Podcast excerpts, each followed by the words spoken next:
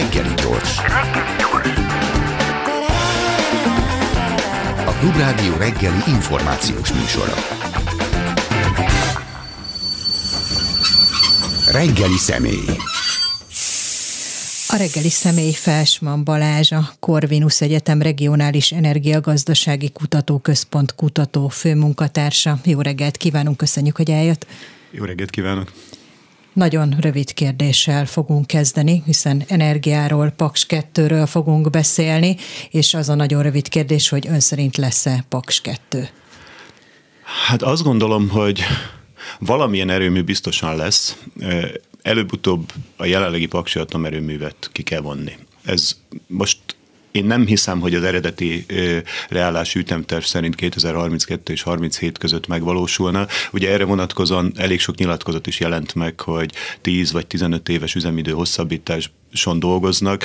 Szerintem ez egyébként rendben is van, ezt a világ nagyon sok részén hasonló korú atomerőművekkel más országok is végigcsinálják. De még hogyha hozzáadjuk ezt a 15 évet, azt gondolom, hogy akkor is utána ott van egy kérdés, hogy hogyan tovább. És ebben a hogyan továbbban azért összességében van háromféle alternatívánk, hogy miből lehet villamos energia, mert azt gondolom, hogy abban nem lehet vita, hogy kell villamos energia. A nukleáris mellett a foszilis megoldás, én nagyon remélem, hogy nem abba az, abba az irányba fog Magyarország elmozdulni, hogy hozzuk vissza az EOCén programot, és szenes erőműveket építsünk. Nincs is egyébként erre vonatkozóan semmilyen komolyabb ö, nyilatkozat, vagy komolyan vehető szervezet, amelyik így gondolkodna, és hát természetesen ugye, amivel kezdenem kellett volna, a megújuló energiák. A megújuló energiák, amik egyértelműen a én már nem is azt mondom, hogy jövő, mert egyértelműen a jelen, ezt talán a hallgatók közül is kevesen tudják, hogy ez mostanra megújuló alapon előállított villamos energia az Európai Unióban a összes előállított villamos energiának kb. 35-40 százaléka, hónaponként nézve, tehát van, amikor nyilván vannak jobb hónapok, akkor még 45 is volt már, ilyen hónap is volt. Úgyhogy egyértelműen ez a, ez a legnagyobb, és ez menni fog tovább. A kérdés az, hogy milyen ütembe tud menni, tehát hogy kell-e emellé valami más, és azt gondolom, hogy ez fogja eldönteni egyébként, hogy van-e helye egy nukleáris erőműnek egyáltalán a térképen. Vannak országok, akik szerint igen, mások szerint nem annyira. Ugye Magyarország nagyon régóta ez a úgynevezett pronukleáris táborba tartozik, amikor azt mondja, hogy, hogy a nukleáris energia is része kell, hogy legyen a jövő energiarendszerének. Tehát tudom, hogy ezzel úgy nem válaszoltam, hogy lesz-e vagy nem, mert a kérdés az az, hogy, hogy kell erőmű, arra azt gondolom, hogy igen, hogy Paks 2 ebben a formában ez a projekt így megvalósul-e, abban jóval bizonytalanabb vagyok. Ennek bár korábban is hangot adtam, hogy főként az orosz-ukrán háború kitörése után, hogy valószínűleg abban a formában az a projekt, hogy ezt korábban elképzelték, nem fog tudni végigmenni, és ennek a jeleit ugye látjuk is, hiszen farolnak ki belőle olyan beszállítók, akik kulcsbeszállítók lettek volna a projekt szempontjából. Nyilván ezzel függ össze az újratárgyalás is, ami az elmúlt hetekben zajlott le magyar kormány, illetve a Rosszatom között, és azt gondolom, hogy egy nagy kérdés egyébként, hogy orosz fővállalkozás, vagy, vagy érdemi orosz részvétel mellett a jelenlegi politikai helyzetben Európába végig lehet tolni egy projektet. Mi az oka annak, hogy ez ennyire akadozott már eddig is? Ez világos, hogy a háború az megváltoztatott nagyon sok minden, de azért ez a atomerőmű bővítés ez nem haladt abban az ütemben, ahogy tervezték, és oké, okay, jó, néhány évvel később persze ez benne van egy ekkora beruházásban, de itt azért már a korábbi években is beszéltek arról, hogy hát nem biztos, hogy a orosz fél ezt tudja, az se igazán biztos, hogy a magyar fél ezt még annyira akarja és így akarja, szóval, hogy mi lehet a hátterében annak, hogy ez eddig se nagyon ment, és hát aztán most meg úgy néz ki, hogy még kevésbé tud menni. Én azt gondolom, hogy azzal kell kezdeni, hogy az eredeti projekter volt irreális. Tehát amikor 2014-ben bejelentették, egyébként érdemi előkészítés nélkül, hogy orosz részvétellel fog megvalósulni ez a projekt, akkor ez a projekt nem volt olyan előkészítettségi fázisban, hogy reálisan be lehetett volna vállalni azt a 2026-os üzembeállást, amit egyébként akkor ugye nyilatkozatokban a kormány mondott, hogy 2026-ban ez már termelni fog. És Azért nem volt ez reális, mert nem csak Magyarországon problémásak a nukleáris erőművek. Ha figyelték, akkor az elmúlt héten így a, a médiában is elég nagy hírt kapott az, hogy Finnországba elindult az Olkiutó 3 erőmű, és csak ennyit hallottunk igazából a hivatalos médiumokban, hogy elindult, és Európa legnagyobb atomerőművel elkezdte a termelést. Ez az atomerőmű 2004-ben indult a, projekt, akkori tervek szerint 2009-be kellett volna átadni, 3,5 milliárd eurós költségvetéssel. Ez, ez a projekt 2023 márciusában kezdett el termelni, az eredeti határidőhöz képest 14 év csúszással, és az eredeti 3,5 milliárd eurós költségvetéssel szemben 12 milliárd euróba került. Na most ezért, ezt azt azért mutatom, mert ez Finnország. Tehát, hogy nem feltétlenül magyar problémáról kell gondolnunk. A nukleáris technológiával, a nukleáris projektek menedzsmentjével az a nagyon nagy probléma, hogy igazából ugye a 80-as évekig volt ennek egy boomja, és aztán utána nem, nem épültek nukleáris erőművek, és valójában nincs meg az az érdemi kapacitás, műszaki kapacitás, tudásbázis, ami hatékonyan tudna nukleáris projekteket végigvenni. És emiatt kivétel nélkül óriásiak a csúszások és a költség túllépések a, a világ mindegy, de gyakorlatilag mindegyik projektnél, amiről publikus adataink vannak, mert nyilván ugye kínai projektekre az ember kevésbé tud összegyűjteni publikus adatokat, de ahonnan vannak adatok, ott, ott ez jellemző. Tehát vissza a kérdésre, 2014-ben, tehát azt gondolom, hogy a 2026-os határidő irreális volt. E, akkor ezt senki nem mondta ki, e, akkor még ugye a kommunikáció az volt, hogy ez egy nagyon olcsó energiaforrás lesz, és e, ezért szükséges megépítenünk minél hamarabb ha figyeljük a kommunikáció változását, az olcsóság most már eltűnt igazából a kormányzati kommunikációból, sokkal inkább annak a hangsúlyozás, hogy ellátásbiztonsági szempontból ez fontos.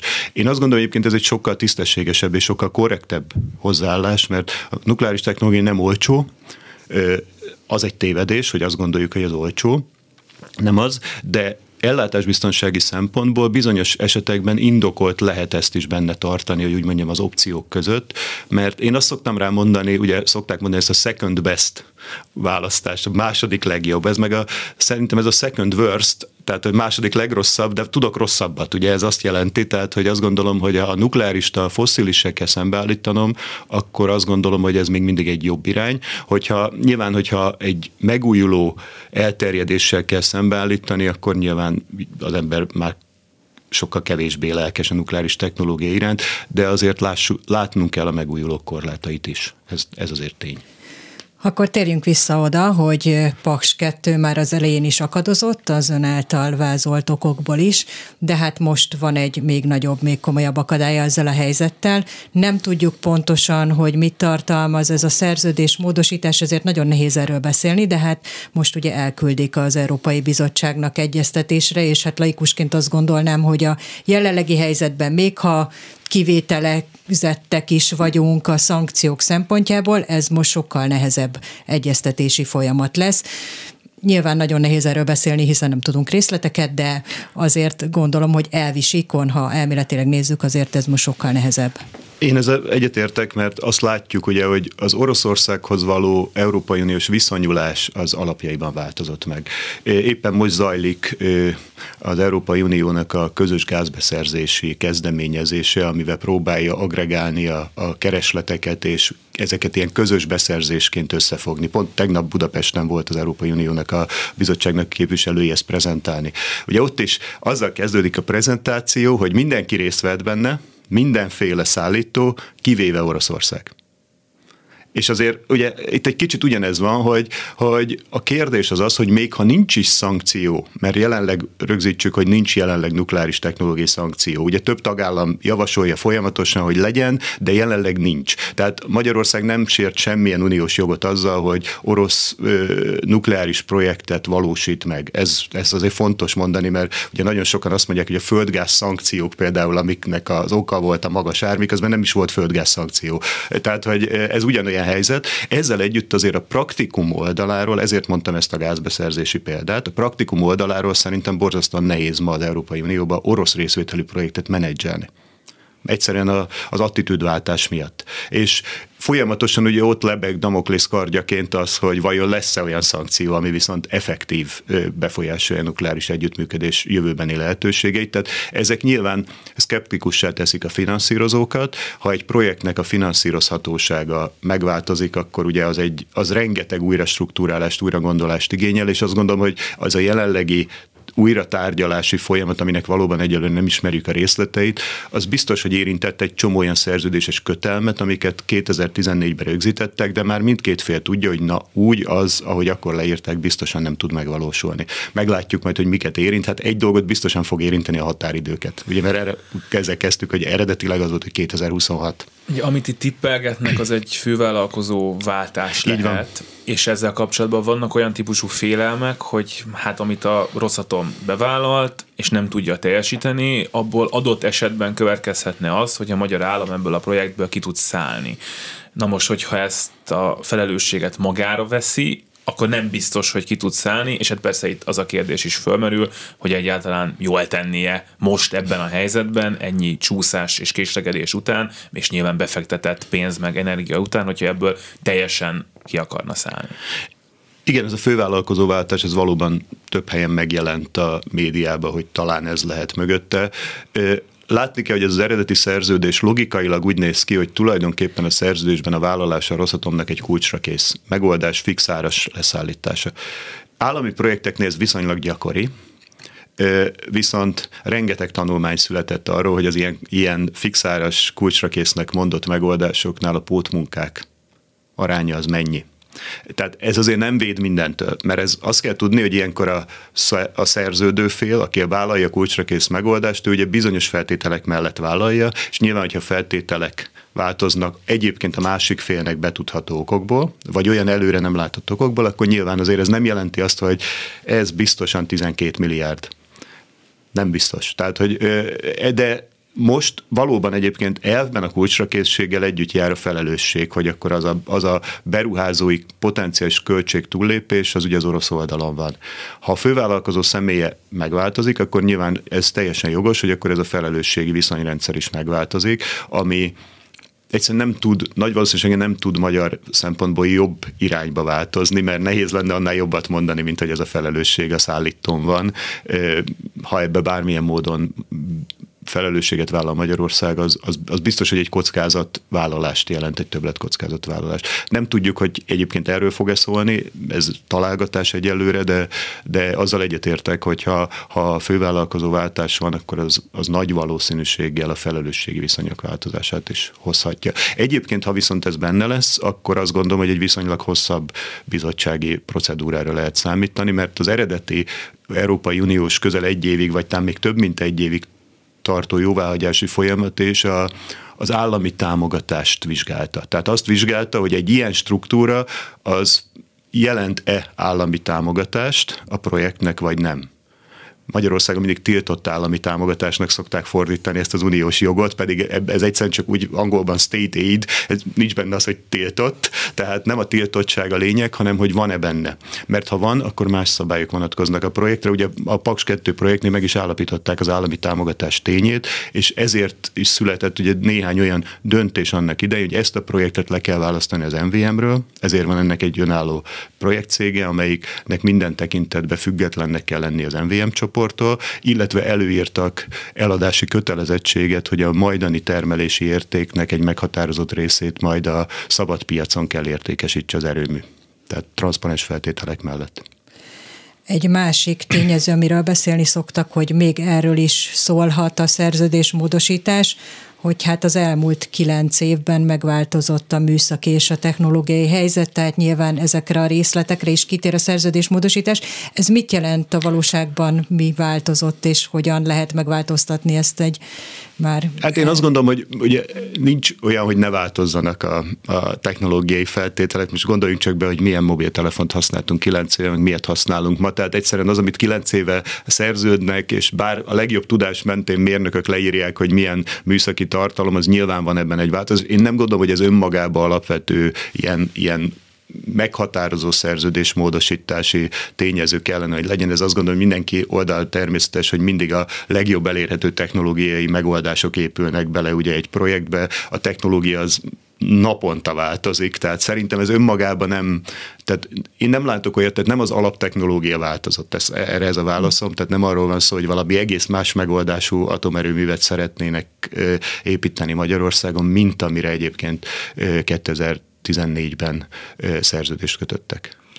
ki lehetne, ki kéne ebből a magyar államnak farolnia? Ugye egyrészt van itt egy szerződés, aminek nem tudjuk a részleteit, tehát nem tudjuk, mi történne, ha holnap a magyar állam azt mondja, hogy ő köszöni szépen ezt nem kéri, és azt viszont meg tudjuk most már, hogy azt, amit vállaltak, azt az oroszok nem tudják megcsinálni. Nyilván itt a kérdés az, hogy lehetne erre hivatkozni, amikor a magyar állam azt mondja, hogy akkor ezt köszöni szépen nem kéri, illetve hogy kéne mert vannak olyan vélemények, amik azt mondják, hogy lehet, hogy nem ez a világ legjobb projektje, de most már meg kell csinálni, mert valamivel kell majd áramot termelni, a Paks egy kimegy, kell valami helyette, ez tud lenni, ez van már olyan állapotban, hogy időben meg legyen, még ha csúszva is. Mi az igazság ebből? Nagyon nehéz kérdés, és azt gondolom egyébként, hogy szerintem jelenleg a zöld szervezeteknek is a legkomolyabb saját maguk számára fölírt kérdés az, hogy erre, erre választ adjanak, és nem csak a nukleáris technológia oldalról, hanem egyáltalán, hogy mit gondolunk a zöldítésről, úgy általában.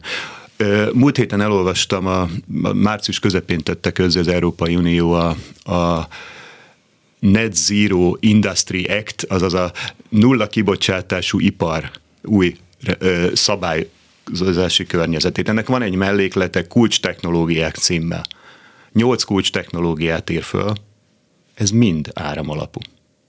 Tárolás, megújulók, csupa áramalapú technológia. Ha mindent úgy képzelünk el dekarbonizálni, hogy egyébként az áramigényt közben növeljük, ahhoz áramigény kell. Ez nagyon leegyszerűsítve, hogy eléggé triviális. Ha megnézzük például azért az ipari technológiákat, az acélgyártás, a cementipar, az összes olyan nagy emissziós szektornál az alternatív technológia, ez mind áramigényel jár sokkal nagyobb áramigénye, műtrágyagyártásnál, tehát mindenkit el tudnék sorolni, akiknél nagyon jelentős az energiafelhasználás. Ha ezt minden, és akkor nem beszéltünk a közlekedésről, ugye a közlekedés elektrifikációjáról, amelyik egyelőre hát nagyon lassacskán halad, de, de hát ugye a vízió az az ott is, hogy majd az elektromos autózásé a, a jövő. Ha ezt mind áramigényel akarjuk kielégíteni, akkor a jelenlegi áramigénynek legalább a duplájára lesz szükségünk. És ha ebből az oldalról nézzük, akkor azért ezt ki is kell szolgálni. És Magyarország jelenleg Luxemburg mellett az egész Európai Uniónak a legnagyobb arányba importáló, villamosenergiát importáló országa. Amivel egyébként szerintem semmi gond nincs, tehát ezt sokan azt mondják, hogy önellátás miatt, meg biztonság miatt ez nem jó. Én úgy gondolom, hogy én, én örülök, hogy egy olyan kontinensen élek, ahol robosztus hálózati rendszerek kapcsolódnak össze, és ahol egyébként szabadon tud áramolni a villamos energia, és ugye a, a klasszikus közgazdaságtan szabályai alapján kereskednek vele. Ez szerintem nagyon jó, de az is tény, hogy azért ez egy magas arány, tehát arra nem lehet építeni a magyar áramigény teljes kiszolgálását, hogy lehet ez akár 60 százalék is, és ne csináljunk semmit, majd valaki fog valamit csinálni, és mi meg majd importálunk. Mert ugye nyilván ez lenne az alternatíva. Na most, ha elfogadjuk, hogy valamit csinálni kell, akkor erre, ezek, ezt mondtam korábban, hogy akkor valójában három dolgot lehet csinálni nyomni, amennyire csak lehet a megújulókat. Hát ebbe ugye olyan ambivalens történéseket látunk. A napenergia az nagyon előre ment, ugye most az év végén beúzták a féket a hálózati csatlakozások kapcsán. Talán rövid távon indokoltan is, mert, mert azt gondolom, hogy rendszer oldalról újra kell gondolni, hogy mit értünk el, de nyilván ez fog menni tovább. Tehát el fog érni a 6000 megawattot, a 9000 megawattot, a 12000 megawattot, stb. De azért ezt ma már szerintem senkinek nem kell elmagyarázni a rádióhallgatók között, hogy van ezzel egy pici probléma, vannak órák, amikor borzasztó sok villany van, más órákban meg semennyi sincs. Tehát, hogy ez a... Hát meg, hogy nem tudjuk tárolni, ugye? Emiatt, majd igen, tehát a tárolás lenne ugye a válaszunk erre, majd arra mindjárt ki szeretnék térni külön a tárolásra, mert majd mindjárt ki fog derülni, hogy a tárolás nagyon jó, borzasztó sok áramigénye van, majd erre mindjárt kitérünk külön, de ugye a másik, nagyon óvatosan látszik egy elmozdulás a szélenergiához kapcsolódó, hogyha megfigyeljük az utóbbi néhány hónap kormányzati kommunikációt, ugye amikor Lantos Csabát kinevezték miniszteré, akkor az első nyilatkozatában nagyon finoman ugye utalta arra, hogy hát talán ezt újra kéne gondolni, és én úgy látom, hogy valami, valami elmozdulás van, nem tudjuk még, hogy ennek mi lesz a hatása, de ezzel körülbelül ki is lőttük a, a megújuló energiás opcióinkat, mert azt gondolom, hogy, hogy komolyan nem lehet tervezni mondjuk a vízi energia nagyobb mértékű magyarországi hasznosítására, és akkor nagyjából ez, még a biomasszát említhetnénk, az azért valamennyit hozzá tud tenni, de talán mondjuk 5%-ot az egészhez. Akkor mi maradt még? Hát miből lehet még áramot csinálni? Gázból ezzel kapcsolatban ugye hallottunk is most kormányzati bejelentéseket, hogy új gázerőműveket építünk. Azt azért valószínűleg mindannyian érezzük, hogy miközben szeretnénk lejönni az orosz gázfüggőségről, nem igazán ez a legjobb útja. Hát meg általában a gázról. Igen, igen, általában a gázról. Nem feltétlenül ez a legjobb útja. És, hát, és akkor elértünk a végére, mert a harmadik a nukleáris energia. Én a lignitet szándékosan kihagytam most ebből, mert én azért bízom benne, hogy nem fordulunk oda-vissza, hogy lignit alapú erőművet akarjon itt bárki építeni. Tehát akkor maradt a nukleáris. És visszatárolásra, ugye azért most az elmúlt hónapokban nagyon nagy figyelmet kapott, kaptak az akkumulátorgyárak. Az akkumulátorgyártás, mint technológia rendkívül energiaintenzív technológia. Ezeknek a gyártó létesítményeknek az össz villamosenergia igénye, ha a teljes értékláncot vesszük, tehát nem csak a CAT-et, hanem a beszállítói láncokat, meg nem csak őket, hanem az összes többit, akkor ez a, körülbelül az egy terawattórát elérheti. Tehát ez körülbelül úgy nagyságrendileg a teljes magyar ipari villamosenergia felhasználásnak egy olyan 10-15 százalékos emelésével fog járni. És ami még meglepő benne, hogy a gázigényük is rendkívül magas, olyan 300 millió köbméterre számoltuk mi a, a regbe a saját környezetvédelmi, illetve létesítményengedélyeik alapján azt, hogy mennyi az éves gázigényük. Azért ezek hatalmas számok, tehát ugye itt megint az van, hogy miközben előállítom a jövő kulcs technológiát, az akkumulátort, azon közben rengeteg áramot használok ehhez, vagy rengeteg energiát használok. Nyilván ez egy külön kör lenne, hogy akkumulátorgyártás, én szerintem nem is feltétlenül kell most abba úgy mélyen belemennünk, de azt látni kell, hogy ez az ipar fejlesztési politika, ez energiaigényes. És akkor ebből, a, ebből megnézve, hogyha elfogadjuk ezt az iparfejlesztési politikát, mert nyilván az egy másik vita, hogy kell-e ez a fajta iparfejlesztés, de ha ez az iparfejlesztési irány, akkor egyértelműen kell még áramfejlesztő kapacitás, vagy áramtermelő kapacitás. Tehát így érünk a végén ugye vissza oda, hogy akkor kell-e, vagy nem kell-e. Én azt gondolom, hogy nyilván minden mindennel összefügg, mert egy másik gazdaságfejlesztési pálya, amelyik nem ennyire, nem ennyire energiaintenzív, az nyilván kisebb villamosenergia termelő kapacitásokkal is megoldható.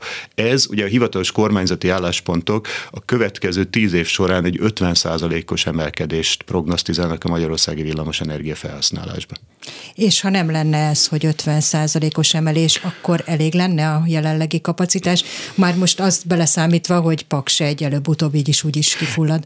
Ha nem lenne, és mondjuk a jelenlegi szinten kellene menedzselni a magyarországi áramigényeket, akkor azt gondolom, hogy még mindig lenne időnk meghozni a döntést. Paks 2-ről. Én annak idején, amikor 14-ben ment ez a vita, én mindig azt mondtam, hogy én azért ellenzem, mert szerintem 14-ben nem volt döntési helyzet. Én akkor mindig azt mondtam, hogy várjuk már meg, hogy meddig mennek előre a megújulók, és szerintem körülbelül 2020-ban van a döntési pont mert ugye azzal számoltam akkor, hogy 37-re kell leállítani Paks egyet, tehát ha minden csúszással, meg mindennel együtt számolunk egy nukleáris projekt megvalósulását, ha az jól előkészítve 2020-ba elindul, akkor körülbelül 35-re elkészül az új új nukleáris erőmű. Én azt gondolom, hogy 2020-ban nem tartottak ott a megújulók, hogy azt a választ lehetett volna felelősen mondani, hogy mindent megoldanak a megújulók, és tuti nem kell. Az viszont azóta változott, hogy ugye azért elindult egy ilyen beszélgetés, hogy, hogy lehet, hogy van opció ahhoz képest, mint az újat megépíteni, az a réginek az üzemidő hosszabbítása. Na most, ha az ki lehet tolni ezt az üzemidőt, akkor azt gondolom, hogy ha ez a nem 2035, hanem 2050, akkor még mindig ugye körülbelül 2030-ig szerintem van egy ilyen lebegtethető állapot. Hangsúlyozottan abban az esetben, hogyha nincs ez az 50%-os kereslet növekmény, akkor van egy ilyen lebegtethető állapot, amiben azt lehet mondani, hogy az akkori technológiai tudásunk mentén kell, hogy döntsünk. Mert vannak innovációk a piacon, tehát a megújulók előbb-utóbb valószínűleg el fogják tudni látni a teljes emberiséget, hogy így mondjam, mert nem csak európai kontextusban, hanem a teljes emberiséget villamos energiával, mert ezeket a technológiákat már mindenki ismeri. A tárolás itt szóba került, ugye a tárolásnak nem csak az akkumulátor az útja, hanem a hidrogén. A hidrogén, mint a jövő gazdasága. A probléma az az, hogy jelenleg azért a, a elektrolízisa, a hidrogén előállítása és ennek a, a eltárolásának az összköltség szintje, azért ez körülbelül még mindig, nagyon óvatos leszek, és nagy sávot fogok mondani, mert rengeteg tanulmány van, de azt mondom, hogy a négy és nyolcszorosa körülbelül annak, mint amit egyébként ma hagyományos termelési módok tudnak. Tehát ha az a kérdés, hogy akarok-e valamit ötszörös áron, akkor azért elég sokszor az az, hogy köszönöm szépen, nagyon érdekes ötlet, de köszönöm egyelőre nem. Tehát, hogy na ezt látjuk most, és ugye ez azért érdekes, mert ha például visszanézzük a 2000-es évtizednek a technológiai fejlesztését a nap, napenergiába, akkor azt látjuk, hogy 2010 és 2018 között, tehát 8 év alatt, vagy 9 év alatt, a napenergia rendszerek egységköltsége 80 kal csökkent és 90%-os csökkenést láttunk ugyanebben az évtizedben a ledes technológia egységköltség csökkenésébe. Tehát elképesztő, ezzel csak azt akarom mondani, hogy az innováció az, az újra tud skálázni technológiákat. Tehát, hogy az nem arról szól, hogy egy picit jobb lett, hanem tizedébe kerül, és akkor nyilván minden más, hogy néz ki. Úgyhogy most jelenleg azt gondolom, hogy a jövő az egyértelmű, tehát a jövő az egyértelmű, hogy megújulók és a megújulókat kiegészítő villamosenergia tárolási technológiák, ez a jövő, és akkor az a kérdés, hogy a, míg odaérünk ebbe a jövőbe, addig kell-e még valami más. És innentől kezdve azt gondolom, hogy a vita, hogy kell-e nukleáris vagy nem, az, hogy mondjam, lehet érvelni pro, meg kontra. Ami fontos lenne a, a a döntés szempontjából, hogy mindegyik módon össze lehet rakni egy rendszert. De tudni kéne, hogy mire kell összerakni a rendszert. Tehát ez a nagyon fontos dolog, hogy bármelyiket el lehet képzelni. Apró példa, elektromos autózás, töltők és nukleáris erőmű.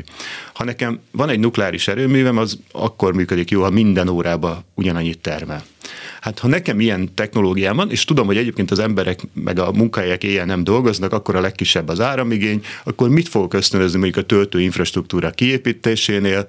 Otthon töltést. Ott töltsünk, ahol éjjel vannak az autók. Ha nekem egy olyan villamosenergia rendszerem van, amiben nem használok nukleáris, de rengeteg napelem van, akkor milyen rend, töltőrendszert szeretnék elképzelni hozzá? Munkahelyi töltőrendszert, ott töltsünk, ahol délben vannak az autók. Egy aprócska példa, totálisan más típusú feladatot ró a, mondjuk a, a elosztórendszer fejlesztése szempontjából.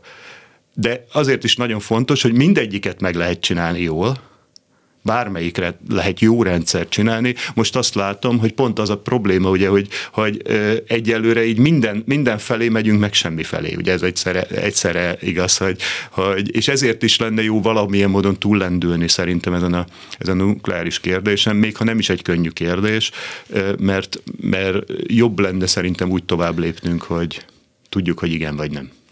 Mi is szerintem lassan tovább lendülhetünk Paksról, de hogy tényleg még egy kérdés, mert azért abból, amit most elmondott, és figyelembe véve a kormányzati szándékot, meg azt, hogy talán a biztosabb választás az mégiscsak az atomerőmű lehet az ő szempontjukból, ebből azért nekem mind az következett, hogy itt egy atomerőmű lesz. Na most a kérdés az, hogy ez, ez a Paks 2 lesz, lehet-e egy másik, van-e még idő arra, hogy egy másik legyen, és lehet-e, hogy az kisebb lesz, máshol lesz, nem az oroszok gyártják. A másik az szerintem elképzelhető. A helyszín az szerintem nem változna, tehát hogy akkor se, hogyha ez nem orosz részvétel, én nem hiszem, hogy nekiállnának egy új helyszín előkészítésének. Ezzel együtt azt el tudom képzelni, hogy a végén nem, nem orosz technológiájú erőmű épüljen Magyarországon, nyilván az újabb éveket jelentene. És azért ezt is látni kell, hogy Ugye Oroszország, mert Európában Franciaország az, amelyiknek megvannak bizonyos technológiai képességei a nukleáris technológiában, de azért vagyok szkeptikus, mert ők építették ezt a finn atomerőművet, és emellett Nem a saját francia el. atomerőművüket Flamanville, ami szintén ugyanilyen késéssel és ugyanilyen költségtúllépéssel épül, valamint aki követi a, a nagy-britanniai Hinkley Pointot, ami szintén ugyanez a technológia, hát onnan se sok ö, győzelmi jelentést olvas. Tehát kb. ez a három erőmű el is viszi az ő kapacitásaikat. Szenved a Westinghouse, az amerikaiak, mm, ott sincsen jó állapotban a nukleáris ipar, ezért igazából a nagy kérdés az az, hogy hol vannak technológiai kép, vannak-e technológiai képesség, szerintem nem olyan egyszerű levált. Tehát nem olyan egyszerű, nem állnak sorba a nukleáris projektfejlesztők. Ez, a, ez tény. Tehát ö, alapvetően itt szerintem ez a legnagyobb dilemma ennek kapcsán. De ez egyetértek azzal, hogy én is úgy látom egyébként, hogy inkább arra kell készülnünk, hogy lesz egy nukleáris erőmű, mint hogy nem lesz. Tehát, hogyha ha így ö, visszatérünk oda, hogy melyikre készüljünk, vagy melyik, melyikre számítsunk, akkor azt gondolom, hogy inkább ez. Az, hogy lehet-e ez kisebb vagy nagyobb, minden gyártónak megvan a saját technológiája, valójában a technológia határozza meg a méretet. Tehát a finn erőmű az, az például 1600 megawattos blokk, mert, a, mert a, az Areva az 1600 megawattos blokk méreteket épít, míg ez az orosz ez 1200 megawattos blokk. Ugye csak mi kettőt rendeltünk belőle, ugye megállt másik finn atomerőmű projekt, amelyiket a Finnország úgy döntött, hogy ők viszont kiszállnak az orosz együttműködésből, az egy ugyanilyen lett volna, mint a mi Paks kettőnk, de az egy-egy blokkos erőmű lett volna, tehát ők csak 1200 megawattot kértek.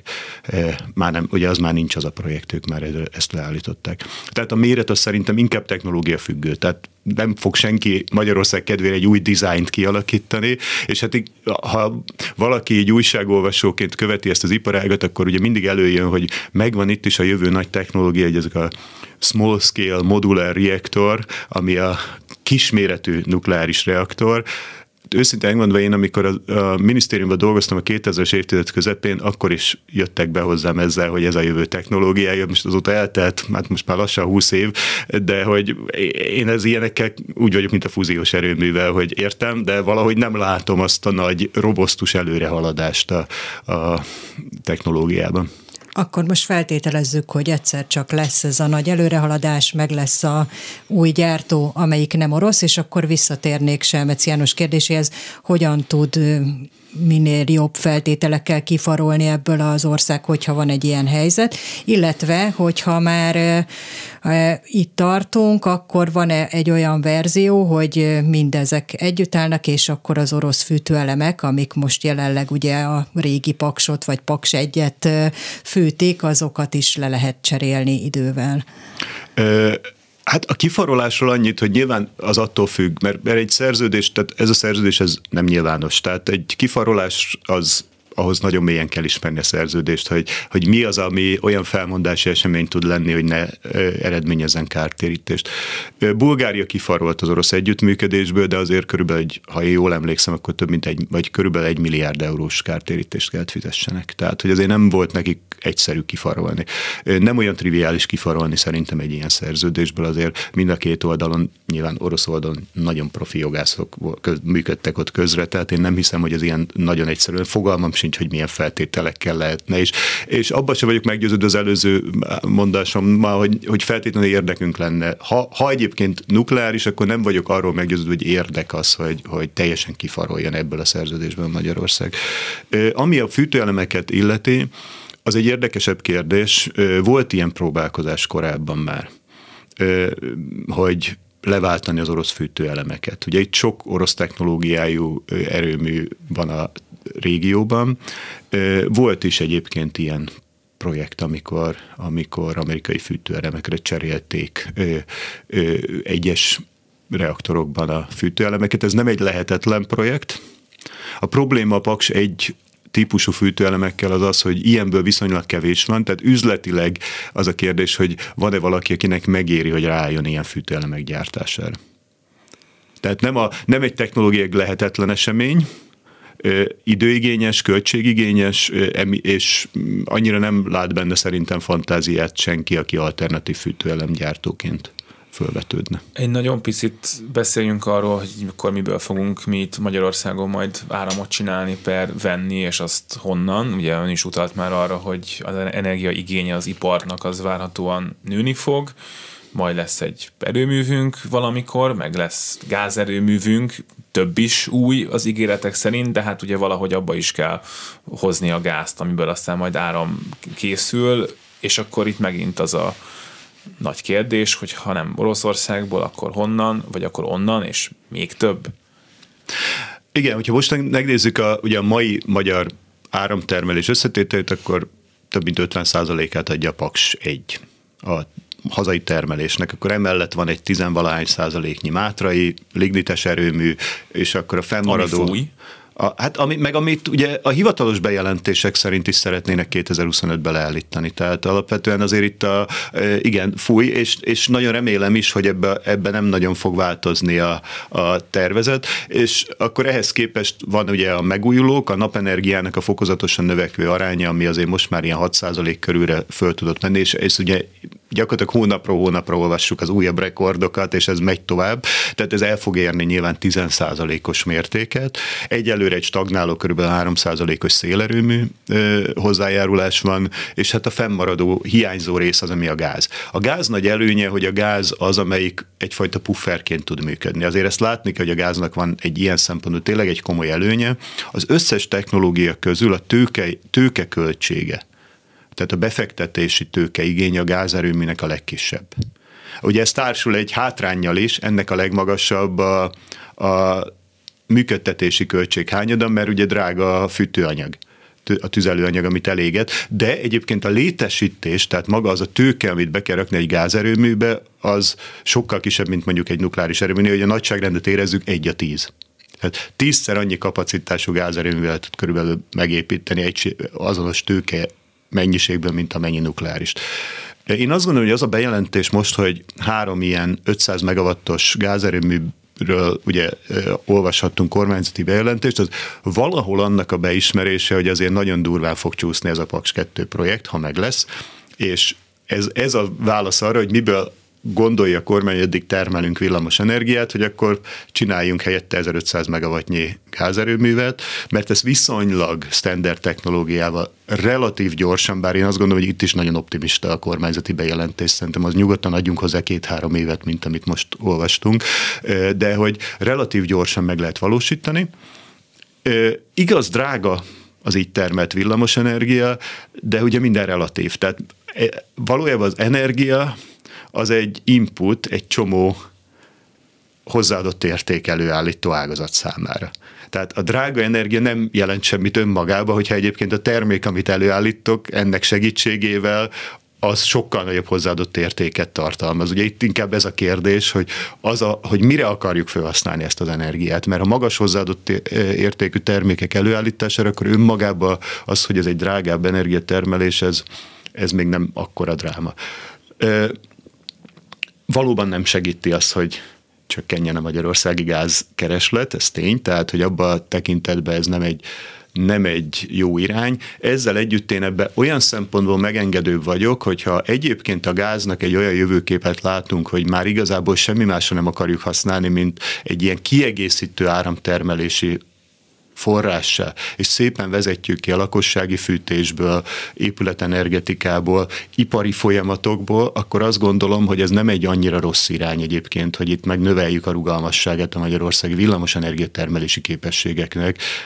Még egyszer, amiatt, hogy ezeknek relatív a többi technológiával összehasonlítva relatív kicsi a tőkeigényük. Tehát relatív kicsi befektetésigényel biztosítható egy jóval nagyobb termelési rugalmasság. Tehát ez, ami mellette szól, valóban olyan szempont meg az meg ellene szól, hogy egyébként meg az ugye az egyik legfontosabb cél most, hogy csökkentsük a, a gázkitettségünket. Akkor ezt most foglaljuk össze, tehát ön egyetért azzal, hogy legyen három ilyen gázerőmű, és bekeljük ki valahogy, amíg Paks 2 megépül, vagy, vagy ennyire azért nem jó ötlet? Nem tudom, hogy kell-e három, és nem nagyon tudok egyetérteni soha, nem csak emiatt, úgy általában azt, hogyha, hogyha ilyen bejelentések révén születnek projektek, mert azt gondolom, hogy egyébként alapvetően a piacnak kéne kiizzadni magából a projekteket. Tehát az, hogy kijelöléssel megépíti valaki az, ahhoz képest, mint hogy megszületik. Most hadd mondjak egy példát, Magyarországon a 2000-es évtizedben két nagy gázerőmű projekt is épült, egyiket se állami jelölte ki.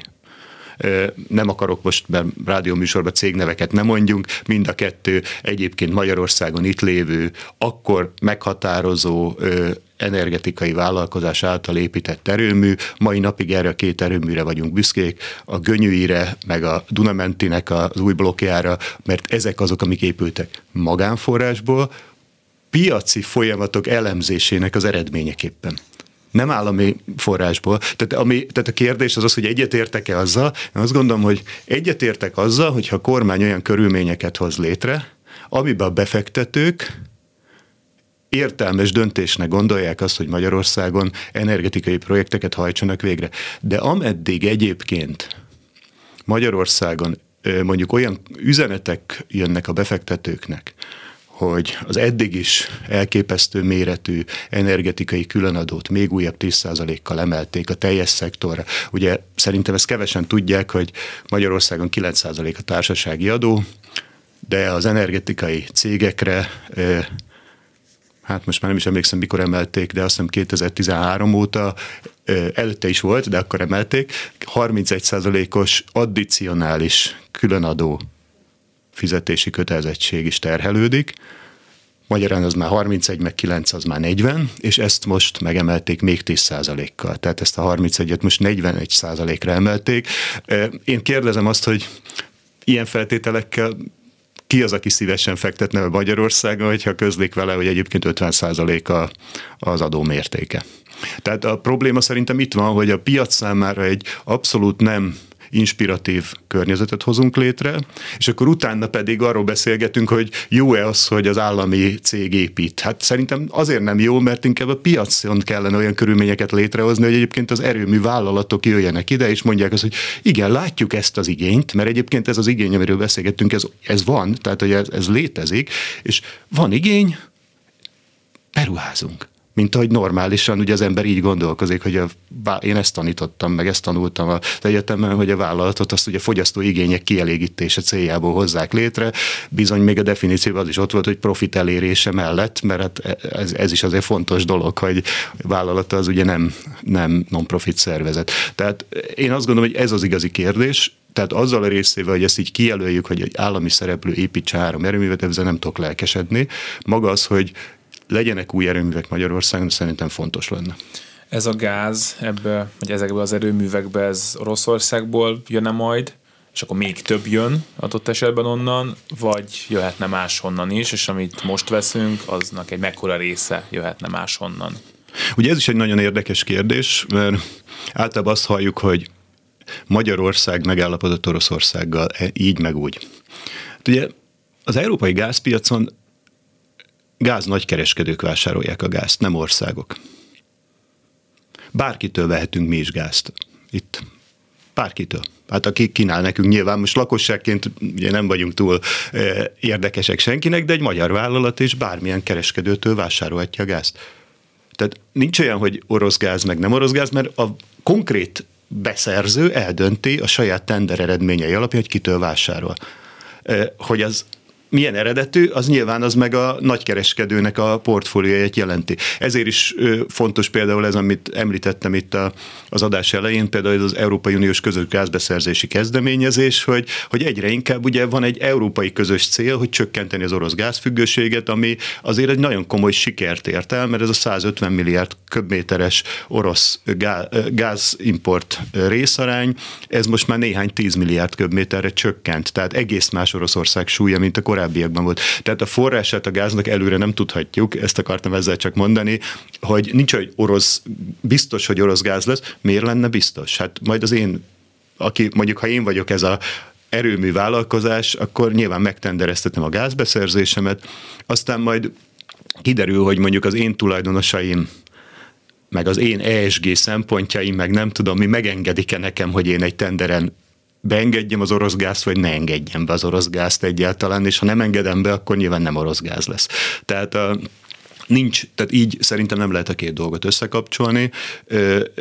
Vannak gázforrások, nem csak orosz gázforrások, természetesen orosz gázforrás is van a rendszerben, és jöhet is, mert ugye ez, erre nincs szankció, hogy jöjjön Magyarországra orosz gáz, de, de alapvetően ez nem egy kizárólagos. Ez Magyarország a hosszú távú szerződésen keresztül biztos fog venni sokat.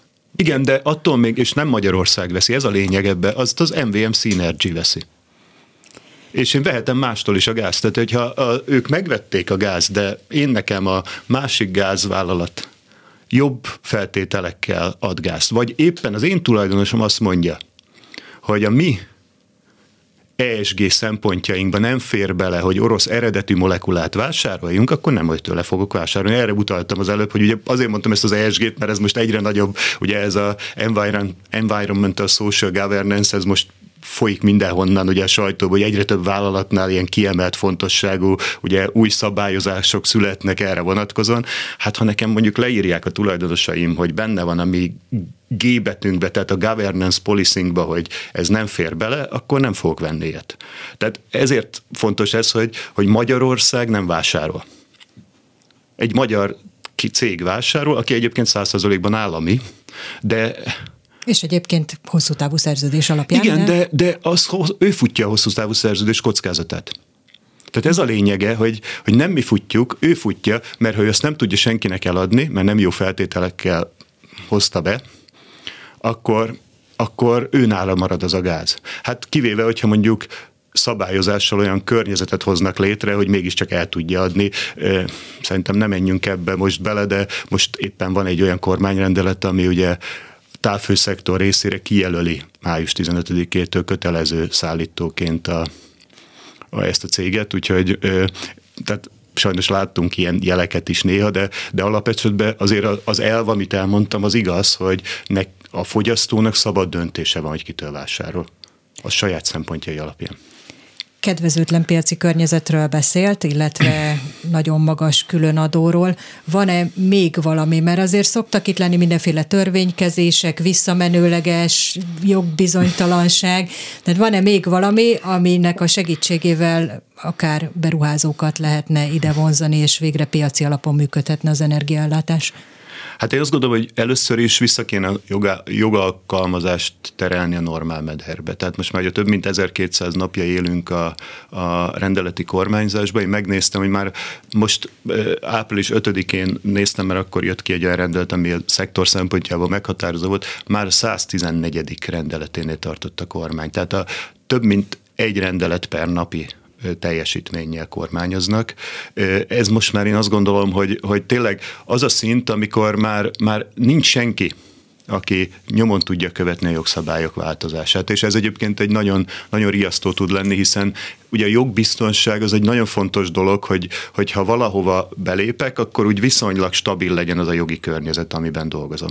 És én azt gondolom, hogy ez lenne szerintem a legfontosabb. Ez fontosabb még a különadóknál is, mert a különadó is olyan, hogy ha tudok számolni azzal, hogy ez 50, akkor tudok hozni egy döntést. Ha nekem lebegnek a, a szabályozások, vagy bármikor szembe jöhet valami olyan, amire, amire nem számítottam.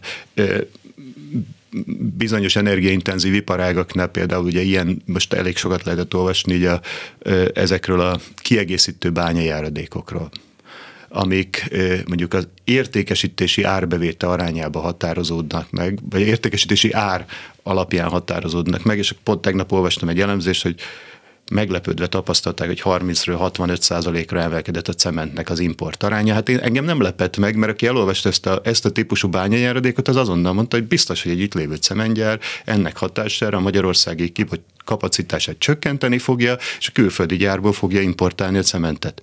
Tehát, hogy ezek a, én azt gondolom, hogy ez a, ez a legfontosabb. Tehát ennek a a, hogy mondjam, a normalitásba visszavinni a magyarországi jogszabályalkotást. Ez, az, ez szerintem az elsődleges. Utána jöhet az, amiről beszéltünk, hogy nyilván végig gondolni, hogy az adózási környezet, stb. az, az kezelhető kedvezően, de én azt gondolom, hogy a, a szabályok rángatásának a, a hát hogy mondjam, vagy ezzel kapcsolatos önmérséklet lenne szerintem a legfontosabb. Egy percünk van arra, hogy kifejtsük, hogy mennyire lesz drága a következő években az energia, és hogy aki mondjuk abban reménykedik, hogy visszakapja a rezsicsökkentését százszázalékosan, az joggal reménykedhet ebben.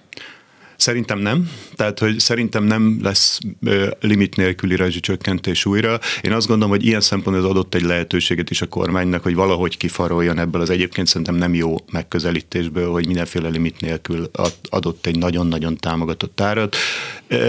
Változhatnak ezek az árak nyilván, tehát, hogy most azért az az egy hetes szorzó, ami a normál, vagy rezsicsökkentett és nem rezsicsökkentett ár között van, ez változhat nem gondoljuk mi azt, hogy ugyanaz arra az alacsony szintre vissza tudnak menni az energiárak, mint 2020-ban, ahol voltak. Egyszerűen fundamentális okai vannak. Átalakult például a beszállítás, és ez drágább ez az LNG, ez a, ez a tengeren érkező gáz. Tehát ilyen szempontból oda nem tud visszamenni, de azért az az extremitás, ami tavaly augusztusban volt a piacokon, az szerintem nem jön vissza. Tehát azért olyan tragikusan magas árakra én nem számítanék.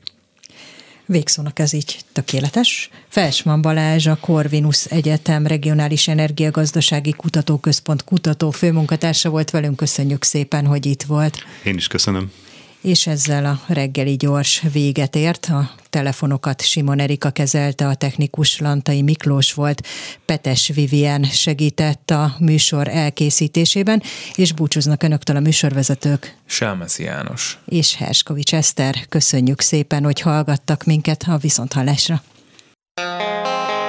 Reggeli gyors, nem maradjon le semmiről.